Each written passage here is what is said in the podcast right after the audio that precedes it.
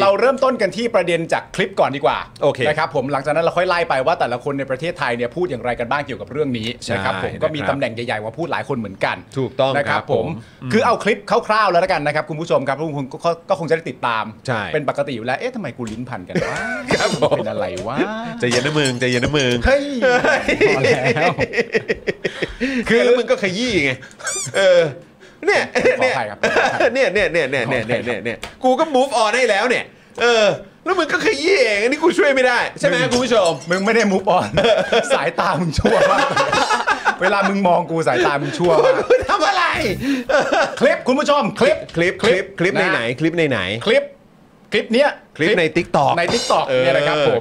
คือเขาก็บอกว่าประเทศไทยเนี่ยเวอร์มากๆเลยนะครับก็คือตัวเขาบอกว่าฉันกับแม่เนี่ยอยากไปเที่ยวพัทยาไม่กี่วันก็เลยจองรถนะครับไปรับส่งนะครับแล้วตอนที่จองเนี่ยเขาก็ถามเลยนะฮะว่าต้องการรถตำรวจมารับไหมอ่าก็แปลกใจนะครับพอถามชัดๆเนี่ยนะครับก็ถึงรู้ว่ามีบริการนี้จริงๆซึ่งสิ่งที่ต้องทำเนี่ยก็คือแค่แค่การเพิ่มเงินเท่านั้นเองนะครับผมก็จะมีตำรวจนะครับขับรถมารับและก็จะมีคนขับรถนำขบวนรถก็ไม่ติดเลยสุดยอดจริงๆแล้วก็ชื่นชมนะว่าสุดยอดจริงๆอันนี้คือสิ่งที่เราพูดในคลิปนะใช่นะครับซึ่งเขาก็ให้วิธีมานะครับตามคลิปจริงๆเราก็ฟังไม่ออกหรอกแต่ว่าในคลิปก็มีคำแปลมาให้นะครับผมบอกว่าหากต้องการรถเก๋งตำรวจนำนะครับจะมีราคาที่ เจ็ดพัน บาทนะ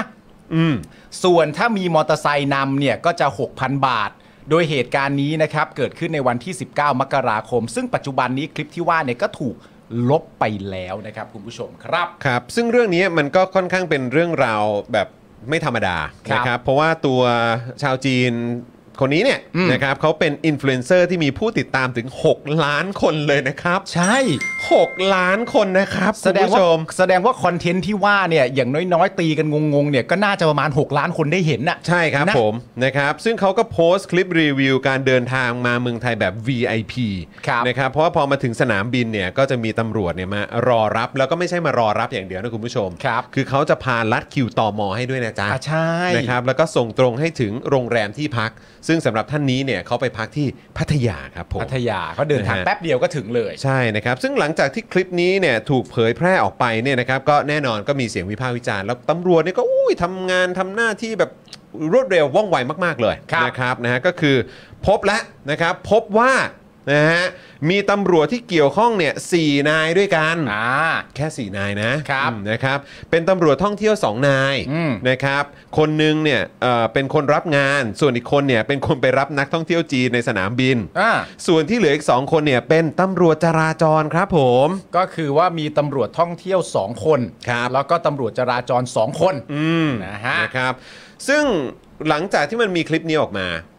น้องไม้ น่า น่า น่าจะพอได้ติดตามแล้วก็มันก็มีการเอ่ยถึงบุคคลระดับสูงด้วยอตอนทีแรกเนี่ยเขามีการพูดถึงว่าเฮ้ย ม, มีคนขับรถของรัฐมนตรีคนนั้นคนนี้เนี่ยใช่แบบว่าเหมือนเหมือนแบบเขาเรียกว่าอะไรนะเหมือนเหมือนแบบอ่ะช่วยช่วยหน่อยได้ไหมโทรมาบอกว่าให้ช่วยหน่อยได้ไหมอะไรแบบนี้ก็มีเหมือนประเด็นเหมือนหน้าห้องติดอะไรประมาณอย่างเงี้ยใช่นะครับแต่ว่าก็ทางรัฐมนตรีต่างๆเนี่ยเขาออกมาเคลียร์กันหมดแล้วว่าไม่เกี่ยวกับพวกเขาไม่เกี่ยวกับพวกเขานะครับแดกก็พูดว่าแดกไม่เกี่ยวนะครับซึ่งซึ่งมีสองชื่อมีสองกระทรวงที่เขามีมีชื่อขึ้นมานะครับก็คือมีทางคุณดอนปรมัตถ์วินัยนะครับรัฐมนตรีต่างประเทศนะครับซึ่งก็ตอบคำถามนักข่าวไปแล้วว่าเขาบอกว่าเขาทราบข่าวแค่เบื้องต้นผ่านทางสื่อนะครับนะฮะแล้วก็เนี่ยเวลาที่เขาเดินทางไปไหนมาไหนก็ไปตามปกตินะไม่ได้มีรถนำขบวนส่วนเจ้าหน้าที่ตำรวจคนนี้เนี่ยที่ขับรถนำขบวนให้ตนเป็นบางครั้งเนี่ยก็เฉพาะภารกิจที่ตนเห็นว่าจำเป็นเท่านั้นเพราะฉะนั้นคือเขาไม่ได้เกี่ยวข้องกับอันนี้นะครับคุณธนากรครับพี่แดกนะครับรัฐมนตรีประจำสำนักนายกเนี่ยก็ปฏิเสธข่าวนี้เหมือนกันนะครับเพราะว่ามีชื่อถูกอ้างอิงด้วยเหมือนกันนะครับนะฮะ เ, เพราะว่ามีสื่อเนี่ยรายงานว่าได้รับการประสานงานจากคนขับรถของรัฐมนตรีประจำสำนักนายกท่านหนึ่งท่านหนึ่งท่านหนึ่งนะครับหลายคนก็คงนึกถึงคุณแดกแต่คุณแดกก็บอกเฮ้ยไม่ใช่ไม่ใช่ผมนะครับคุณโจนไม่ใช่นะครับก็พูดสำเนียงนี้แหละครับใช่ครับผมบอกว่าไม่ใช่นะไม่ใช่นะเออนะครับผมนะฮะก็นั่นแหละครับอันนี้ก็เป็นเหมือนเรื่องราวเบื้องต้นที่ได้ทราบกันมาแล้วเราถามน้องไมค์ประเด็นนี้ก่อนได้ไหมเพราะว่าประเด็นที่คุณคุณแดกเขาปฏิเสธเนี่ยมันก็มีประเด็นน่าสนใจก็คือเขาบอกว่ามันไม่ใช่เขาอย่างแน่นอนนะฮะเขามั่นใจไม่ใช่เขาอย่างแน่นอนแล้วเขาก็ต้องให้เหตุผลถูกไหมฮะว่าทำไมมันจึงไม่ใช่เขาอย่างแน่นอนเหตุผลที่เขาให้เนี่ยนะครับเขาให้ว่าเพราะว่าตัวเขาเนี่ยนะครับน้องไมค์ครับยึดแนวทางการทำงานเหมือนกับประยุทธ์ครับ ที่เด็ดขาดกับการทุจริตนะครับผมแล้วก็มีความซื่อสัตย์สุจริตเป็นที่ประจักษ์เรื่องทำไม่ทำเนี่ยเรื่องหนึ่งแต่ว่าน้องมาคิดเห็นยังไงกับการให้เหตุผลประกอบความน่าเชื่อถือตัวเองเป็นการยึดแนวทางการทำงานแบบประยุทธ์อันนี้น้องมายมองไงฮะเขาเขาคิดว่าเขามั่นใจอะไรเอาเขามั่นใจว่าเขาว่าเขาเหมือนประยุทธ์ไงประยุทธ์เนี่ยไม่มีทางแบบว่าโอ้ยแบบทำอะไรที่มันทุจริตแน่นอนเขาก็เลยยึดถือตัวแบบทำตามประยุทธ์ทุกอย่างเลยหนูว่าเขาคงทำตามประยุทธ์ทุกอย่างจริงๆนะได้นะเป็นไปได้นะไม่เป็นไรจริงๆอันนี้ไม่ใช่ประเด็นใหญ่ไม่ใช่ประเด็นใหญ่แต่แบบก็อยากให้คุณผู้ชมรับรู้ว่าเขาเอาใครเป็นแนวทางก็เอามาแชร์ให้ฟังเพราะว่าเหมือนไอดอลเขาก็คือลุงตู่ใช่นั่นเองนะครับผมโอ้โหมันยอดเยี่ยมมากใช่ไหมมันยอดเยี่ยมมากเออนะครับ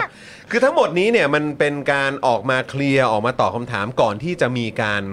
เขาเรียกว่าอะไรนะมีการตรวจสอบอย่างเข้มข้นนะเพราะมันเป็นวันแรกๆของการที่มีข่าวนี้ออกมาครับผมนะครับแล้วหลังจากนั้นเนี่ยนะครับหลังจากที่มีการตรวจสอบเพิ่มเติมเนี่ยนะครับทางพลตำรวจตรีอาชญอาชยนไกรทองซึ่งเป็นโฆษกของสำนักงานตำรวจแห่งชาตินะครับก็บอกว่าเนี่ยตำรวจจราจรสองคนนี้เนี่ยเบื้องต้นเนี่ยจากที่ตรวจสอบเนี่ยอาจใช้เวลานอกราชการรวมกลุ่มกับกลุ่มเพื่อนที่นำขบวนรัฐมนตรีมารับงานประเภทนี้โดยใช้รถยนต์ส่วนตัวเนื่องจากการตรวจสอบเบื้องต้นรถยนต์ที่ติดสัญญาณไฟไซเรนและโลโก้ของสำนักงานตำรวจแห่งชาติเป็นรถยนต์ส่วนบุคคลครับไม่ใช่รถของสำนักงานตำรวจแห่งชาติเช่นเดียวกันกับรถมอเตอร์ไซค์บิ๊กไบค์อันนี้เนี่ยก็เป็นรถส่วนตัวครับซึ่งอันนี้ผมก็ไม่แน่ใจว่ามันจริงเท็จแค่ไหนนะเพราะว่าดูทรงแล้วโอ้โหมันก็มันก็มันก็ฟูนะมันก็ฟูนะเออซึ่งการกระทำดังกล่าวยังไม่ถือว่าเข้าข่ายความผิดวินัยร้ายแรงนะครับส่วนจะมีโทษทางวินัยอย่างไรเนี่ยต้องรอผลการตัดสินของผู้บังคับบัญชาต้นสังกัดของทั้งสองนายอีกครั้งครับโดยพลตำรวจตรีอาชยนเนี่ยนะครับก็บอกว่าเงินสองร้อยบาทที่ในคลิปเนี่ยมีการยื่นให้ตำรวจเนี่ยมันที่เป็นทิปเนี่ยนะครับเป็นเงินที่นักท่องเที่ยวให้ไว้จ่ายค่าทางด่วนอ่าเขาให้คำพูดอย่างนั้นนะเพราะว่าจริงๆมันมีจังหวะค่อนข้างชัดแจ้งนะครับไอ้จังหวะยื่นเงินเนี่ยครับแล้วก็ในคลิปตามคำแปลเนี่ยเราเห็นว่ามันบอกในคำแปลว่ามันคือทิป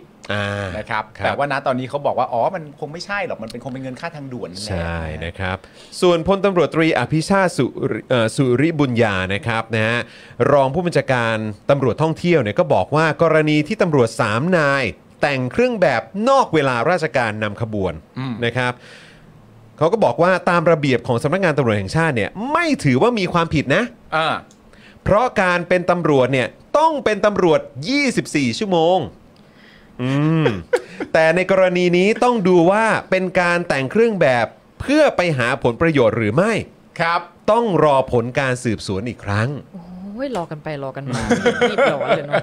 เอาแค่ตรงนี้ก่อนนะตำรวจเนี่ยต้องเป็นตำรวจยี่สิบสี่ชั่วโมงอ่าแล้วก็ถ้าเกิดผิดเนี่ยทั้งหมดเนี่ยถ้ามันผิดเนี่ยมันก็คงผิดทางวินัยแหละแต่มันก็ไม่ได้ผิดร้ายแรงน้องหมายคุยยังไงกับสิ่งที่เราได้อยู่ใกล้ชิดกับตำรวจหลากหลายรูปแบบในช่วงชีวิตของเราที่ผ่านมาโดยเฉพาะแปดปีที่ผ่านมารู้สึกไงครับนี่ช่องโหว่ในหน่วยงานราชการมันเยอะมากขนาดนี้เลยเหรอคะมันดูแบบไม่มีมาตรฐานหรือไม่มีอะไรที่เป็นมาตรฐานเดียวกันเลยเหรอคือโอเคถ้าอย่างถ้าสมมุติว่าตำรวจทำอะไรที่ดีใช่ไหมคะเขาก็จะบอกโอ้ยเนี่ยนอกหน่วยเอ้ยนอกเวลาราชการนะเขาเป็นคนที่มีน้ำใจมากเลยอะไรอย่างเงี้ยเนาะเราจะเห็นบ่อยใช่ไหมคะแต่ว่าสำหรับคนเนี่ยถ้ามันเกิดเหตุการณ์น่าสงสัยแบบเนี้ยเขาจะบอกว่าเป็นตำรวจยี่สิบสี่ชั่วโมงแล้วต้องรอตรวจสอบด้วยนะว่าเป็นการเอาไปหาผลประโยชน์เพื่อตัวเองหรือเปล่าคือหลักฐานมันชัดเจนขนาดนั้นแล้วอะแล้วคุณจะมานั่งขี้โบยให้คนอื่นเขาอีกทำไมอะเออก็ตรวจสอบกันไปก็ให้ความโปร่งใสกับประชาชนกันไปหรือไม่ก็ถ้าสมมติว่าโอเคตรวจสอบกันเองมันยากมากนะกันนะคะก็ให้ประชาชนเข้ามาช่วยตรวจสอบสิมันก็จะได้จบๆเรื่องกันไปนะคะก็จะได้ไม่ต้องเป็นขี้ปากของประชาชนกันแบบนี้ค่ะคือจากจากที่เรามีโอกาสได้ติดตามการตรวจสอบค้นหาข้อเท็จจริงจากกรณีอย่างเรื่องของการชุมนุมหรือว่าเรื่องราวที่มันเกี่ยวข้องกับการการจัดกิจกรรมต่างๆเท่าที่เราเจอมาเนี่ยเรามีความรู้สึกไงกับกับตำรวจบ้างครับคือเทียบกับตอนเด็กที่เราโตมาความรู้สึกมุมมองภาพลักษณ์ ที่เรามีความรู้สึกแล้วก็พอเราโตขึ้นมาแล้วเรามาเดินเส้นทางนี้เดินเส้นทางของการสู้เพื่อประชาธิปไตยหลังการรัฐประหารเนี่ยเราก็คงต้องเจอตำรวจเยอะสำหรับเราอ่ะมันแตกต่างกันขนาดไหนครับโอ้แตกต่างกันเยอะมากค่ะเรารู้สึกไม่ไม่มั่นใจในชนที่ใส่เครื่องแบบตำรวจอีกต่อไปแล้วนะคะหลังจากที่เราเริ่มเห็นความดำมืดของวงการนี้มากขนาดไหนก่อนก่อนหน้านี้เรามีเรามีภาพลักษณ์ติดตาของเขาเป็นอย่างไรหรือว่าเรามีความคิดเกี่ยวกับพวกเขาอย่างไงมันจะมีรูปปั้นนะคะที่แบบว่าจะเป็นตำรวจที่อุ้มประชาชนอะไรอย่างเงี้ยใช่ไหมคะแล้วก็จะเป็นว่าตำรวจเป็นผู้พิทักษ์สันติราษฎร์เราก็จะฝังหัวแบบนั้นใช่ไหมคะในตอนเด็กๆใช่ไหมคะแต่โอเคพอเราโตมาเราเริ่มเห็นแล้วว่าตำรวจเองก็คือมนุษย์ที่ก็โลภด้วยเหมือนกันเขาก็ต่างใช้เงินในการที่จะเขาเรียกว่าไงไขว่คว้ายศตำแหน่งของตัวเองผลักดันตัวเองแล้วก็กลายเป็นว่าเขาไม่ใช่ผู้พิทักษ์สันติราษฎร์อีกแล้วอ่ะแต่ในบางครั้งยิ่งช่วงหลังๆมาเนี้ยค่ะหลังจากช่วงแปดปีมาเนี้ยมีคนเคยพูดคำหนึ่งว่าตำรวจตอนนี้กลายเป็นผู้พิฆาตสันติราษฎร์ไปแล้วอ่ะผู้พิฆาตสันติราษฎร์ใช่คือกลายเป็นคนที่เราไม่สามารถที่จะฝากความปลอดภัยไว้กับพวกเขาได้อ่ะตอนนี้มันเลยกลายเป็นว่าถ้าในมุมมองหนูนะคะเห็นหน้าตำรวจแล้วอ่ะเราอยากปกป้องตัวเองมากกว่าเราไม่อยากฝากความหวังไว้ที่พวกคุณเลยอ่ะแล้วยิ่งตราบใดที่ยังไม่มีการปฏิรูปวงการตำรวจนะคะ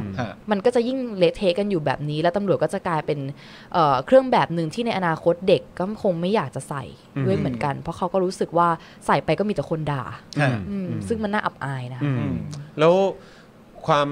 คำพูดที่เขาบอกว่าเฮ้ยมันอาจจะเป็นแค่ตำรวจบางส่วนเท่านั้นหรือว่าเป็นส่วนเล็กๆเท่านั้นแหละมั้งที่แบบว่าเขาจะแบบทำอะไรที่มันไม่ถูกต้องหรือว่าทำอะไรที่มันปลาเน่าปลาเน่าเออปลาเน่าตัวเดียวเนี่ยเออหรือแค่ไม่กี่ตัวก็ได้เออความคิดของเราคิดว่ายังไงครับคือโดยส่วนตัวเท่าที่ได้พบเจอมานะคะส่วนใหญ่แล้วเนี่ยตำรวจที่เขายังยึดมั่นในหน้าที่ของตัวเองจริงและหลักการและหลักการเนี่ยจะเป็นตำรวจชั้นผู้น้อยซะส่วนใหญ่นะคะแต่ในระดับผู้บังคับบัญชาเนี่ยมีแต่ผลประโยชน์แล้วก็มีแต่เขาเรียกว่าไงการป้ายสีโบยความผิดการพยายามเอาตัวรอดในลักษณะต่างๆเต็มไปหมดเลยซึ่งทำให้วงการตำรวจมันยิ่งเน่าเฟะกันไปหมดอะค่ะ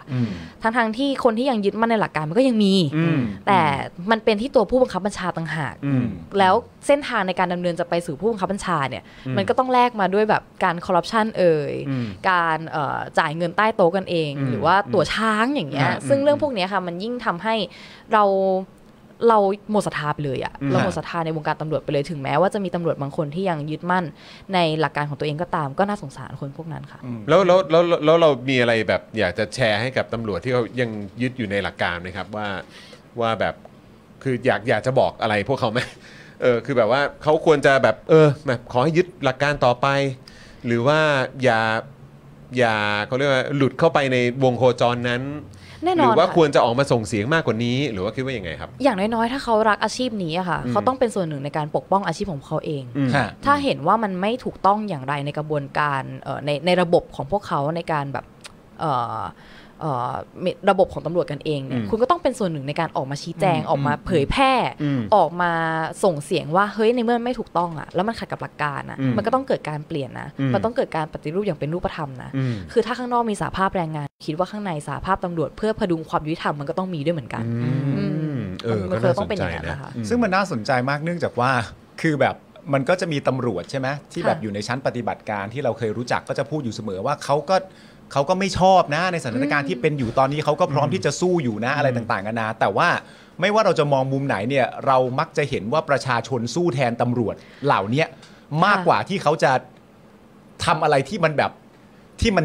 ชัดถ้อยชัดคำหรือว่าอะไรต่างๆนานาเนี่ยมันก็เลยเหมือนแบบพอพูดอย่างนี้ขึ้นมาแต่ละทีมันก็เลยแบบว่าเออก็เข้าใจแหละแต่แบบเอาก็อย่าปล่อยให้คนมาสู้แทนเยอะนักสิ อ, อะไรอย่างเงี้ยก็ทำเพื่อตัวเองบ้างคือจริงๆเราเข้าใจได้นะคะว่าจริงๆตำรวจก็มีระบบบัญชาการเนาะที่ตัวตำรวจชั้นผู้น้อยก็ไม่สามารถที่จะคัดค้านเจ้าบอสได้แบบคนที่ยศใหญ่กว่าเขาได้ก็มันเป็นระดับชั้นเขาเลยแบบเหมือนคำสั่งของผู้บังคับบัญชาใช่ตามกฎอะไรก็ปฏิบัติตามคำสั่งผู้บัญชาการอย่างเคร่งครัดอะไรประมาณนั้นนะคะพอจะเข้าใจได้แต่ว่าถ้าในเมื่อคุณคุณยังรักในอาชีพของคุณนะแล้วคุณเห็นว่าผู้บังคับบัญชาของคุณมันไม่ได้อยู่ตามหลักการอ่ะเพราะฉะนั้นคุณต้องเป็นส่วนหนึ่งสิในการปกป้องอ่ะใช่ไหมคะคือถึงแม้ว่าคุณจะต้องทำตามคำสั่งแบบไหนยังไงก็ตามเนี่ยแต่ถ้าคุณเห็นว่ามันไม่ถูกต้องอ่ะคุณก็ต้องเป็นส่วนหนึ่งในการบ บอกว่าเฮ้ยนายทำแบบนี้ไม่ถูกต้องอ่ะคุณก็ยื่นเรื่องร้องเรียนอะไรไปสิหรือคุณจะตีแผ่เรื่องนี้ออกมาก็ได้ให้สังคมได้รับรู้ร่วมกันก็ได้ว่ามีผู้บังคับบัญชาที่เป็นในลักษณะนี้และกำลังทำให้หน่วยงานของพวกคุณนั้นเนี่ยยิ่งพังทลายลงไปและไม่สามารถที่จะใช่ไม่สามารถที่จะสร้างความเชื่อมั่นน่าศรัทธาให้กับประชาชนได้อีกต่อไปซึ่งถ้าเอาตามประเด็นที่หมายพูดแล้วมาย้อนดูข่าวเนี่ยมันเป็นเรื่องที่น่าสนใจมากนะเพราะว่าเท่าที่เรารู้สึกซึ่งก็รู้สึกตรงกันว่าใครที่ยังแบบยังอยู่ในมวลของการแบบฉันจะพิทักษ์สันติราษฎร์ฉันจะปกป้องประชาชนอะไรต่างๆนานาเนี่ยก็เป็นแบบเหมือนอารมณ์แบบคนแบบในฝ่ายแบบปฏิบัติงานอ่ะแต่ว่าอันที่มันน่ากลัวจะเป็นแบบบนๆมากกว่าแต่ว่าพอเหตุการณ์เหล่านี้มันเกิดขึ้นเนี่ยเรารู้แล้วว่าตำรวจที่ว่าที่ทำเหตุการณ์เนี่ยมีสี่คนก็คือตำรวจท่องเที่ยวกับตำรวจจราจรเพราะฉะนั้นถ้าเกิดว่าเราจะฝากความหวังไว้กับข้างบนว่าแบบว่าเดี๋ยวมึงโดนข้างบนเล่นแน่ทำตัวไม่ดีไม่น่ารักเลยทำผิดกฎหมายขนาดนี้เนี่ยแล้วถ้าฟังจากที่มายพูดเนี่ยเราก็จะแบบอ๋อพอขึ้นไปถึงข้างบนแล้วกูก็ว่าแม่งไม่มีอะไรแน่เลยวะคือเราเราก็อย่างที่มายบอกแหละว่าเออแบบแล้วเราจะไปฝากความหวังได้ยังไงเพราะเครดิตความน่าเชื่อถือเนอะมันก็เป็นสิ่งที่แบบว่ามันก็ต้องสร้างกันมาแล้วในช่วงแปดปีที่ผ่านมาเนี่ยคือจะให้เราคิดยังไงอะแต่ละอย่างที่เราเห็นนะเนอะคือตั้งแต่วันแรกเลยนะตั้งแต่วันที่ยี่สิบสองพฤษภาคมห้าเจ็ดเนี่ยที่มีคนในเครื่องแบบเนี้ยไปนั่งอยู่กับคนทำรัฐประหารเนี่ย ม, มันก็มันก็ทำให้ความเชื่อมั่นของเราลดไปเยอะมากแล้วนะใช่ไหมฮะมันแทบไม่เหลือแล้วนะเออนะครับแล้วผ่านมานานขนาดนี้เนี่ยโอ้ยมันมันน่าจะติดลบไปแล้วมั้งใช่ค่ะ แล้วก็ดูเหมือนกับว่าตอนนี้เนี่ยทางตำรวจเองก็อยู่ภายใต้คำพูดหรือว่าคำสั่งของทหารอย่างเป็นเสร็จด้วยเหมือนกันเนอะน่าสงสารค่ะน่าสงสารเขานะแต่ว่าก็หลายๆเรื่องที่เราทราบมาใช่ไหมฮะเกี่ยวกับเรื่องราวข้างในแวดวงการตำรวจเนี่ยก็มีระดับแบบชั้นปฏิบัติการหรือว่าตำรวจชั้นผู้น้อยเนี่ยที่คอยส่งข้อมูลนะครับเพื่อเอามาเปิดเผยให้กับสาธารณชนด้วยเหมือนกันนะครับเพราะฉะนั้นก็ทำต่อไปทำอีกก็ได้นะครับนะฮะจะไปทางแบบว่า เอ่อ เราแบบเปิดเผยกันในสภาเปิดเผยกันตามสื่อก็สามารถทำได้นะครับผมคิดว่ามันมันต้องมันต้องช่วยกันช่วยกันครับทำต่อไปเถอะครับไม่มีใครก็ยังมีชูวิทย์นะครับโอ้ตายแล้วเราก็ต้องไปหาคุณชูวิทย์นะฮะชูวิทย์แอนด์เดอะไวท์บอร์ดนะฮะเอาอยู่ตรงนั้นนะฮะนะครับแถลงข่าวกันไปไม่แต่ว่าณตอนนี้เนี่ยถ้าเอาตามที่แบบโฆษกสำนักงานตำรวจแห่งชาติเนี่ยนะครับกับรองผู้บัญชาการตำรวจท่องเที่ยวเนี่ยเขาก็บอกตรงกันอย่างหนึ่งก็คือว่าทุกอย่างเนี่ยยังอยู่ในการตรวจสอบอยู่แต่สิ่งที่เขาสามารถจะพูดได้เลยนะตอนนี้ก็คือว่าประเด็นเรื่องรถอ่ะไม่ผิดรถส่วนตัวถ้าผิดวินัยก็ผิดวินัยหรือเปล่าไม่รู้แต่ถ้าผิดบอกไว้ก่อนเลยว่าไม่ร้ายแรง อ, อ, อันนั้นอันที่หนึ่ง อ, อันต่อไปก็คือว่าส่วนเสื้อผ้าเนี่ยเอ๊ะประชาชนจะมองว่าผิดหรือเปล่านำเสื้อผ้าไปนั่นนู่นนี่อะไรต่างกันนะเสื้อผ้าก็ไม่ผิดเพราะเป็นตำรวจเป็นยี่สิบสี่ชั่วโมงสบายละกูครับผม ก็ถึงบอกไงเวลาอยู่ที่บ้านอ่ะเออแล้วแบบหยุดนะครับหยุดนะครับคุณภรรยาครับหยุดเดี๋ยวนี้เลยนะครับหยุดนะครับไปครับไปครับไปครับทำกับข้าวครับครับไม่ไม่มึงจะเป็นตำรวจไม่ได้นะใช่ใช่ไหมลูกไปนี่นี่เป็นเจ้าหน้าที่นะครับไปทำกันบ้านเดี๋ยวนี้นะครับลูกครับเอออะไรอย่างเงี้ยหรือว่าเป็นคุณตำรวจสุภาพสตรีเนี่ยก็แบบว่าคุณสามีคะไปเดี๋ยวนี้ค่ะไปล้างส้วมเดี๋ยวนี้เลยค่ะเออนี่เป็นคำสั่งของเจ้าหน้าที่เจ้าพนักงานนะคะใช่มันก็ไม่ได้ป่าววะอย่านะขมอนแมนอย่านะเดี๋ยวตอนคุณขับรถไปทำงานฉันขับรถนำขบวนคุณนะเดี๋ยวไม่ได้ป่าววะก็เอาโอเคถ้าเกิดจะให้เหตุผลประมาณนี้แล้วจะให้ประชาชนเชื่อก็ก็แล้วแต่โอเคก็ได้ครับแต่ว่าประเด็นมันไม่ได้จบที่รถและเสื้อผ้านะครับเพราะว่าหลังจากที่ข่าวมันออกมาเนี่ยนะครับมันก็มีการตามหาว่าเอ้ยไอ้ไอ้โครงการที่นักท่องเที่ยวมาเนี่ยก็เป็นโครงการแพ็กเกจท่องเที่ยวแพ็กเกจท่องเที่ยวเนี่ยว่ามาแบบนี้แล้วมันจะทำแบบนี้เนี่ยมันเป็นเรื่องที่แบบบังเอิญแบบแฮปเปนนิ่งว่าคนนี้เขามาแล้วเขาบังเอิญมาเจอว่ามันสามารถทำแบบนี้ได้เป็นของใหม่หรือเปล่าเป็นของใหม่แล้วจึงทำหรือว่าเขารู้มาตั้งแต่บ้านแล้ว ว่าสิ่งเหล่านี้สามารถจะเกิดขึ้นได้และอีกคำถามนึงก็คือว่าสรุปแล้วมีน้องผู้หญิงคนจีนคนนี้คนเดียวหรือเปล่าที่รู้เรื่องนี้นี่แม่งใหม่มากหรือเปล่าเนี่ยคือมาทำการรีวิวเพื่อเผยแพร่ให้กับอีกหกล้าน follower ของเขาหรือเปล่าเขาก็เลยมีการไปเหมือนขุดคุยกัน แล้วมันเจออะไรมาคุณจอนเล่าให้ฟังหน่อยนะฮะคือคุณผู้ชมครับมันไม่ใช่แค่เรื่องนี้นะเออนะครับชาวเน็ตครับนะฮะคุณไมค์ครับมันมีมากกว่านี้ครับนะฮะคือในโซเชียลเนี่ยมีการแชร์ข้อความจากแอปพลิเคชันของจีนเองเลยนะครับครับนะฮะที่มีการส่งต่อแล้วก็แปลข้อความเอาไว้ซึ่งได้ระบุว่านอกจากบริการรถตำรวจนำทางแล้วเนี่ยก็ยังมีบริการอื่นๆที่สามารถใช้ได้ในประเทศไทยอีกเจ็ดบริการครับเฮ้ย หนึ่ง บริการทดสอบเด็กหลอดแก้ว มีมีไปตรงนี้แล้วนะฮะมีไปเรื่องเรื่องแบบว่าไม่รู้อันนี้มันเกี่ยวเรื่องทำทำกิฟต์ทำอะไรอย่างนี้หรือเปล่าผมไม่ชัวร์นะทำเด็กหลอดแก้วนะครับนะฮะแต่มันก็จะไปค้ามนุษย์สิไม่รู้ไงเออนะครับสองครับคืออันนี้มันเป็นอันที่เขาแชร์กันไงอ่าใช่สองครับบริการเป็นแพ็กเกจเป็นแพ็กเกจสองครับบริการตำรวจรับจากในสนามบินแบบ วี ไอ พี ก็ประมาณนี้ประมาณน้องคนจีนนี่แหละฮะสามครับบริการทำวีซ่าอีลีทนะฮะอีลีทนะครับอีลีทนี่ก็คือทำวีซ่าแบบชนชั้นนำนะฮะอ๋อครับผมห้าปีสิบปียี่สิบปีอ๋อจัดให้ได้ครับสี่ครับบริการเปิดบัญชีธนาคารและทำบัตร เอ ที เอ็ม ครับซึ่งมันไม่ควรจะง่ายเลยนะว้าวเฮ้ยห้าครับบริการทำใบขับขี่เฮ้ยหกครับบริการเช่ารถรายวันรายเดือนครับและเจ็ดครับบริการเช่าเรือยอทวิลล่าบอดี้การ์ดและตำรวจนำขบวนครับไม่ครับมันไม่จริงใช่ไหมครับ หนูฟังหนูยังช็อกอยู่เลยพี่ คือแบบนี่มันมาเป็นแบบใครมันเป็นคนทำแพ็กเกจนี้ไม่รู้สิไม่รู้เพราะว่าตั้งแต่ตอนแรกที่เขาตั้งคำถามกันเนี่ยมันก็ไอไอมุมเนี้ยมันก็แบบพุ่งตรงไปในประเด็นว่าตำรวจเขาว่ามีส่วนร่วมอะไรต่างๆนานาอย่างไรบ้างอะไรเงี้ยแต่ณตอนนี้ที่เรายังไม่รู้มันคือเหมือนแบบทุกน้องคนจีนใช้ทัวร์ไหนอ่ะทัวร์ไหนที่มีแพ็กเกจเหล่านี้มาจัดให้เออเออใช่ไหมเพราะว่าก็คือเขาเขาดูมาจากต่างเขาดูมาจากที่บ้านเขาก็คือที่จีนเนี่ยเขามาถึงที่เนี่ยมันต้องมีคนจัดแจงให้สิใช่ใช่ไหมฮะแต่ว่ารองผู้ว่าการท่องเที่ยวแห่งประเทศไทยครับเขายืนยันว่าเฮ้ยไม่มีครับไม่มีครับไม่มีธุรกิจการขายแพ็กเกจบริการลักษณะนี้ในบริษัททัวร์ของจีนนะครับนะครับแล้วก็คิดว่าน่าจะเป็นการติดต่อใช้ความสัมพันธ์ส่วนตัวหรือว่าใช้ช่องทางส่วนตัวมากกว่า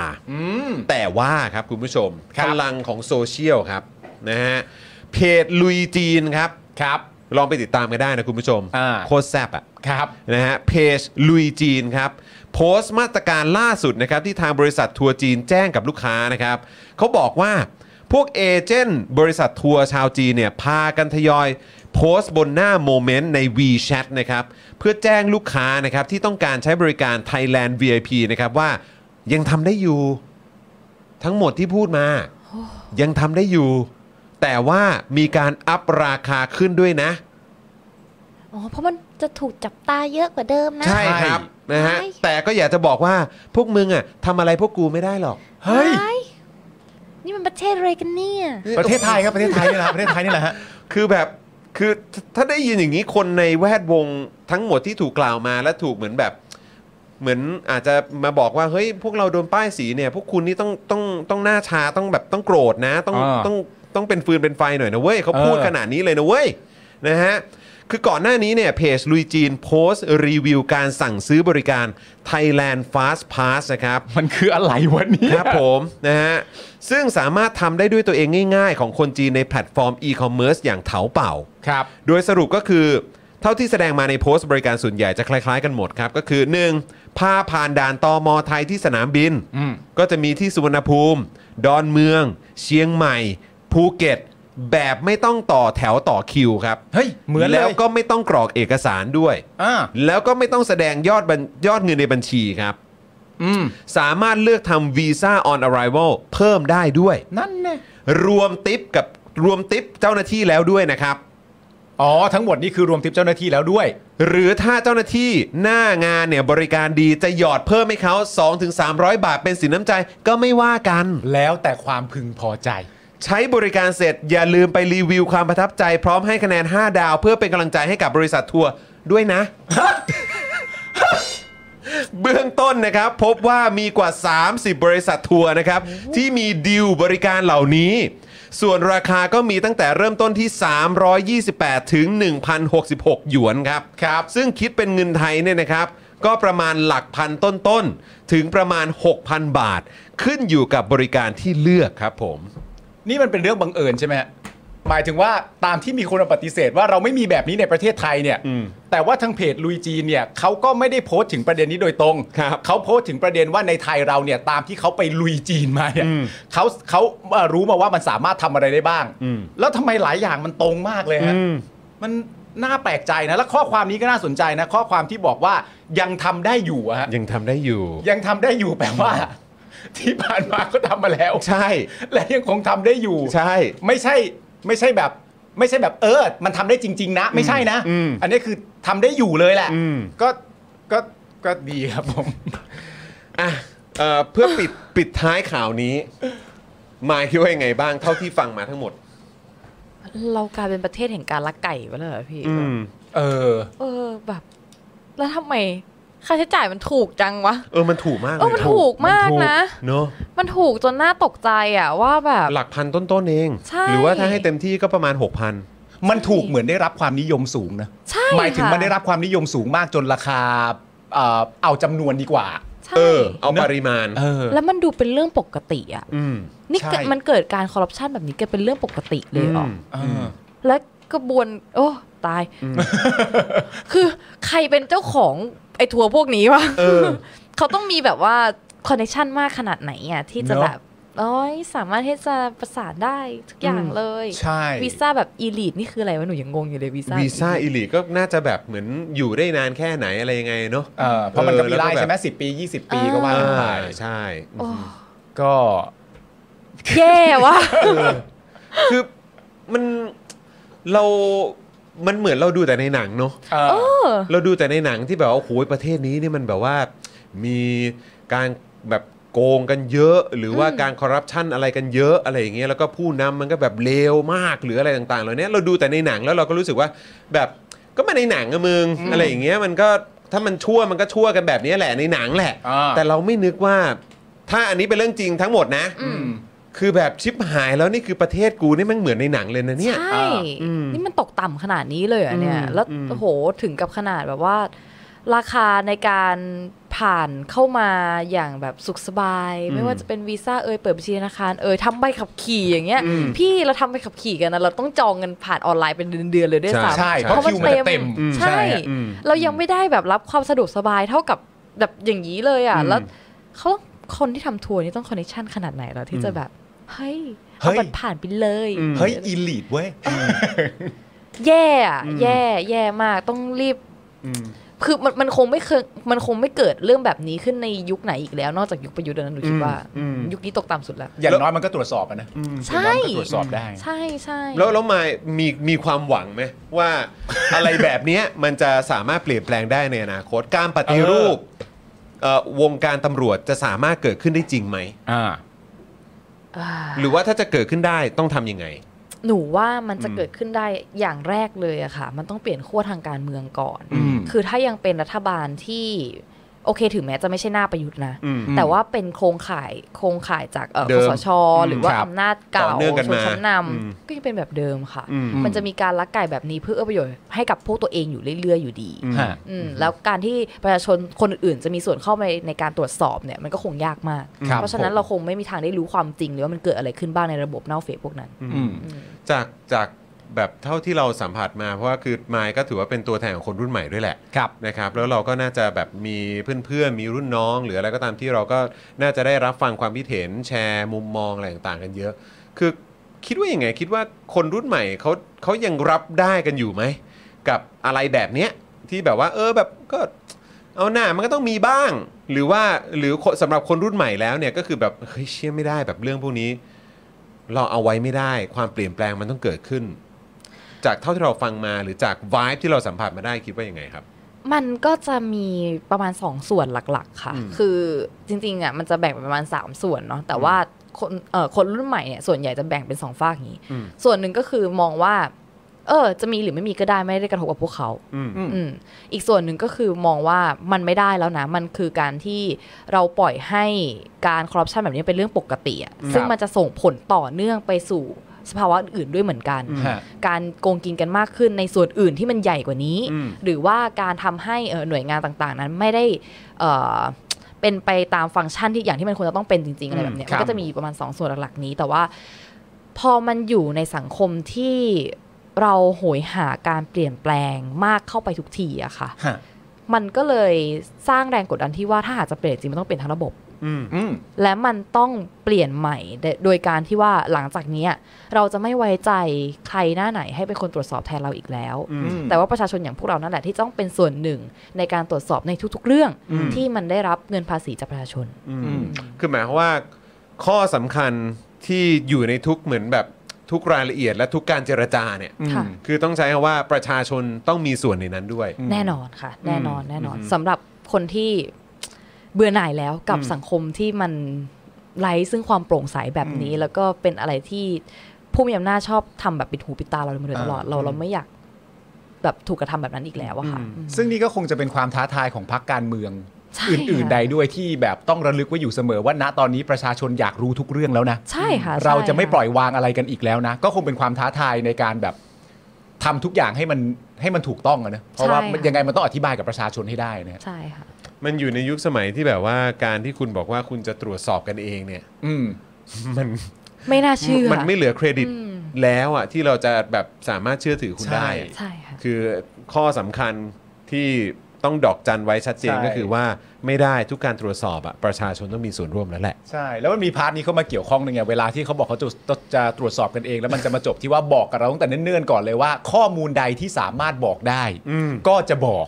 อันไหนที่เป็นความมั่นคงของชาติของรัฐเนี่ยก็ต้องขออนุญาตถมดำไว้แล้วก็แบบโหกูเปิดหัวมากูสบายใจก่อนเลยไว้ใจได้เนาะไว้ใจได้อีกท่านนึงหน่อยไหมอีกคนนึงในประเด็นนี้นะครับผมเพราะว่าออกให้ความเห็นเหมือนกันก็คือคุณอนุทินครับครับคุณอนุทินชาญวีรกูลนะครับผมก็พูดถึงประเด็นนี้ด้วยเช่นกันนะครับผมเอาเอาประเด็นเรื่องเมืองไทยเลยดีกว่านะครับผมคุณอนุทินเนี่ยบอกนะครับว่าตั้งคำถามว่าเมืองไทยเนี่ยหมูอย่างนั้นเลยเหรอนะฮะเมืองไทยเนี่ยกระจอกอย่างนั้นเลยหรือจึงต้องไปทำแบบนี้เพื่อเรียกนักท่องเที่ยวทุกวันนี้เนี่ยจากการโหวตก็มีนักท่องเที่ยวทั้งจากชาวจีนตะวันออกกลางและยุโรปโหวตให้ประเทศไทยเป็นหนึ่งในประเทศในฝันซึ่ง เอ่อ เท่าที่ตนได้เจอมากับคนยุโรปเนี่ยเขาก็บอกว่าประเทศแรกที่จะมาก็คือประเทศไทยในช่วงฤดูร้อนโหโรแมนติกจังเลยนะฮะซึ่งเราก็ต้องเตรียมตัวรับนักท่องเที่ยวเหล่านี้นะครับผมคุณอนุทินก็ยังบอกต่อด้วยว่าถ้าทำผิดมากๆเนี่ยก็จะมีรถนำขบวนเหมือนกันนะนำไปโรงพักไปศาลไปดำเนินคดีเนี่ยฮะก็บางทีก็ไม่เข้าใจว่าคุณอนุทินจะตอบแบบนี้ทำไมนะเพราะบางทีมันก็จะสะท้อนกลับไปว่าแบบบางที ดี เอ็น เอ ของพรรคภูมิใจไทยอ่ะ ม, มันก็จะเห็นแต่วิธีการตอบแบบนี้แล้วแหละใช่นะครับแล้วมันก็จะกลายเป็นภาพลักษณ์ของภูมิใจไทยแล้วนะเพราะว่าเราก็เห็นคุณอนุทินตอบในลักษณะแบบนี้แล้วก็อีกหลายๆท่านที่อยู่ในพรรคภูมิใจไทยเวลาตอบก็จะตอบอะไรทรงๆแบบนี้เราก็จะมีความรู้สึกว่าแต่ประชาชนก็ไม่ได้อะไรขึ้นมานะไม่ได้ค่ะเนาะไม่ได้อะไรเลยนะเออนะครับน้องมายมองว่ายังไงในประเด็นแรกที่คุณอนุทินตอบแล้วเขาสามารถจะพูดได้ก่อนเลยว่านักท่องเที่ยวสาวจีนหนึ่งคนเนี่ยเชื่อถือได้มากแค่ไหนกันทั้งทั้งที่เราเห็นคลิปทั้งหมดกันแล้วเนี่ยโอ้ย คุณอนุทินอ่ะเขาชอบแบบเขาเรียกว่ายังไงอ่ะเหมือนพูดอะไรที่ลอยๆตัวไปก่อนอ่ะคือโบยๆลอยๆลอยๆตัวไปก่อนอ่ะเหมือนตอนบอกว่าโควิดกระจอกอะไรอย่างเงี้ยโดยที่จริงๆเขาก็ไม่ได้คำนึงถึงว่าเฮ้ยสิ่งที่มันปรากฏสู่สาธารณะมันไปถึงไหนแล้วแล้วคุณมาพูดแบบนี้ทำไมเออแทนที่คุณจะโอเคถ้ายังคือหนูว่าตัวเขาเองเขาคงไม่ได้สนด้วยนะคะว่าแบบในการเลือกตั้งครั้งหน้าเนี่ย เ, เขาจะได้รับคะแนนเสียงจากประชาชนมากน้อยแค่ไหนเพราะว่าแบบเหมือนเขาอู้ฟู่อ่ะเออเขาคงไม่ได้สนในส่วนนี้อยู่แล้วลักษณะพรรคเขาเป็นแบบนั้นน่ะนะคะก็เลยเหมือนแบบเขาก็คงไม่ได้ไม่ได้สนใจว่าเออมันต้องเจาะเข้าไปถึงกระบวนการระบบนะหรืออะไรก็แค่ตอบเหมือนแค่เกาะกระแสไปเรื่อยๆถ้ากระแสมันมาทางเขาหรืออะไรอย่างเงี้ยก็พยายามแบบปัดๆไปให้มันบางๆที่สุดให้มันบางๆเขาเป็นอย่างนั้นมากกว่าสำหรับเจ้าของเพจนะครับที่ยิงโฆษณาแล้วค่าโฆษณาแพงค่าโฆษณาสูงๆนะครับลองเอาคอร์สนี้ไปประยุกต์ใช้ได้ตอนแรกเนี่ยผมก็ไม่คิดเหมือนกันว่ามันจะใช้กับการยิงโฆษณาได้นะครับคือจริงๆแล้วความตั้งใจจริงผมอะผมแค่อยากจะทำคอร์สที่วิเคราะห์พฤติกรรมของผู้ใช้งานนะครับในโซเชียลมีเดียเฉยๆนะฮะเพื่อให้ได้ออร์แกนิกรีชที่เพิ่มมากขึ้นนะครับแต่ดันมีผู้ใช้ที่มีประสบการณ์เขามาลองซื้อไปนะครับแล้วเขาเอาไปประยุกต์ใช้ทำให้ค่าโฆษณาของเขาลดลงถึงสิบเท่าเลยแล้วก็มีอีกรายหนึ่งนะครับเป็นผู้ใช้ที่มีประสบการณ์เหมือนกันนะครับซื้อเอาไปประยุกต์ใช้ปรากฏว่าพอปรับใช้ตามคอร์สนี้แล้วอ่ะเขาบอกว่าพอเขาหยุดแอดน่ะลิสต์มันไม่ค่อยตกเขาส่งรีวิวมาให้ดูด้วยนะครับ ถ้าท่านอยากทราบว่ารีวิวอยู่ตรงไหนก็ไปดูในโพสต์ข้างล่างได้นะผมโพสต์ไว้แล้วนะฮะหลายๆท่านเนี่ยซื้อไปแล้วอ่ะแล้วเขาปรับได้ภายในสัปดาห์สองสัปดาห์เองผมว่าเขาเก่ง เขาเก่งจริงนะก็ไม่คิดว่าคอร์สของเราจะเป็นประโยชน์ขนาดนี้นะครับก็คอร์สนี้เนี่ย สองพันเก้าร้อยเก้าสิบเก้า บาทนะครับถ้าใครสนใจก็ทักแชทมาได้เลยนะครับก็หวังว่าจะเป็นประโยชน์นะครับหลังซื้อคอร์สไปแล้วนะครับไม่ต้องกังวลนะครับก็ถามได้นะครับกลับมาถามได้นะครับไม่ว่าจะเรื่องคอร์สหรือนอกคอร์สนะครับถ้ารู้ผมตอบให้ถ้าไม่รู้ผมก็จะไปค้นหามาให้โอเคขอบคุณมากครับคอร์ส สองพันเก้าร้อยเก้าสิบเก้า บาทนะทักแชทได้เลยครับขอบคุณครับ